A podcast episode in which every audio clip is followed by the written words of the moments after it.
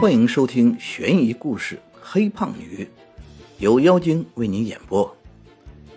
一天晚上，王启后正准备睡觉，有个黑胖黑胖的女人走进屋里来。那女人哭着来到王启后的床头坐下，一举一动，眉眉眼眼都带着淫情色意。王启后怎么撵也撵不走她。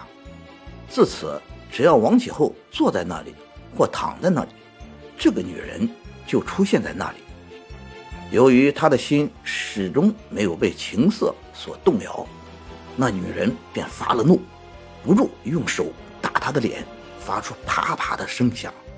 然而，却不觉得怎么疼痛。女人见王启后执意不从，就拖着他，嚷着要同他一起上吊。王启后竟不由自主地走到梁下，仰着脖子做出上吊的样子。有人看见王启后双脚离地，仿佛有绳子吊在空中，就这样，也还是死不了，但从此却得了精神病。有时好好的，忽然大喊道：“他要和我一起投河啦！”说完便朝河边猛跑。类似这样的事。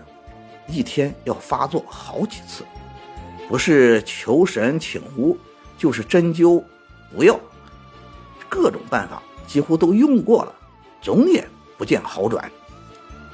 有一天，王启后忽然看见两个手持绳索的武士来了，一进门就愤怒地叫道：“这样一个忠厚老实的人，你为什么敢来纠缠他？”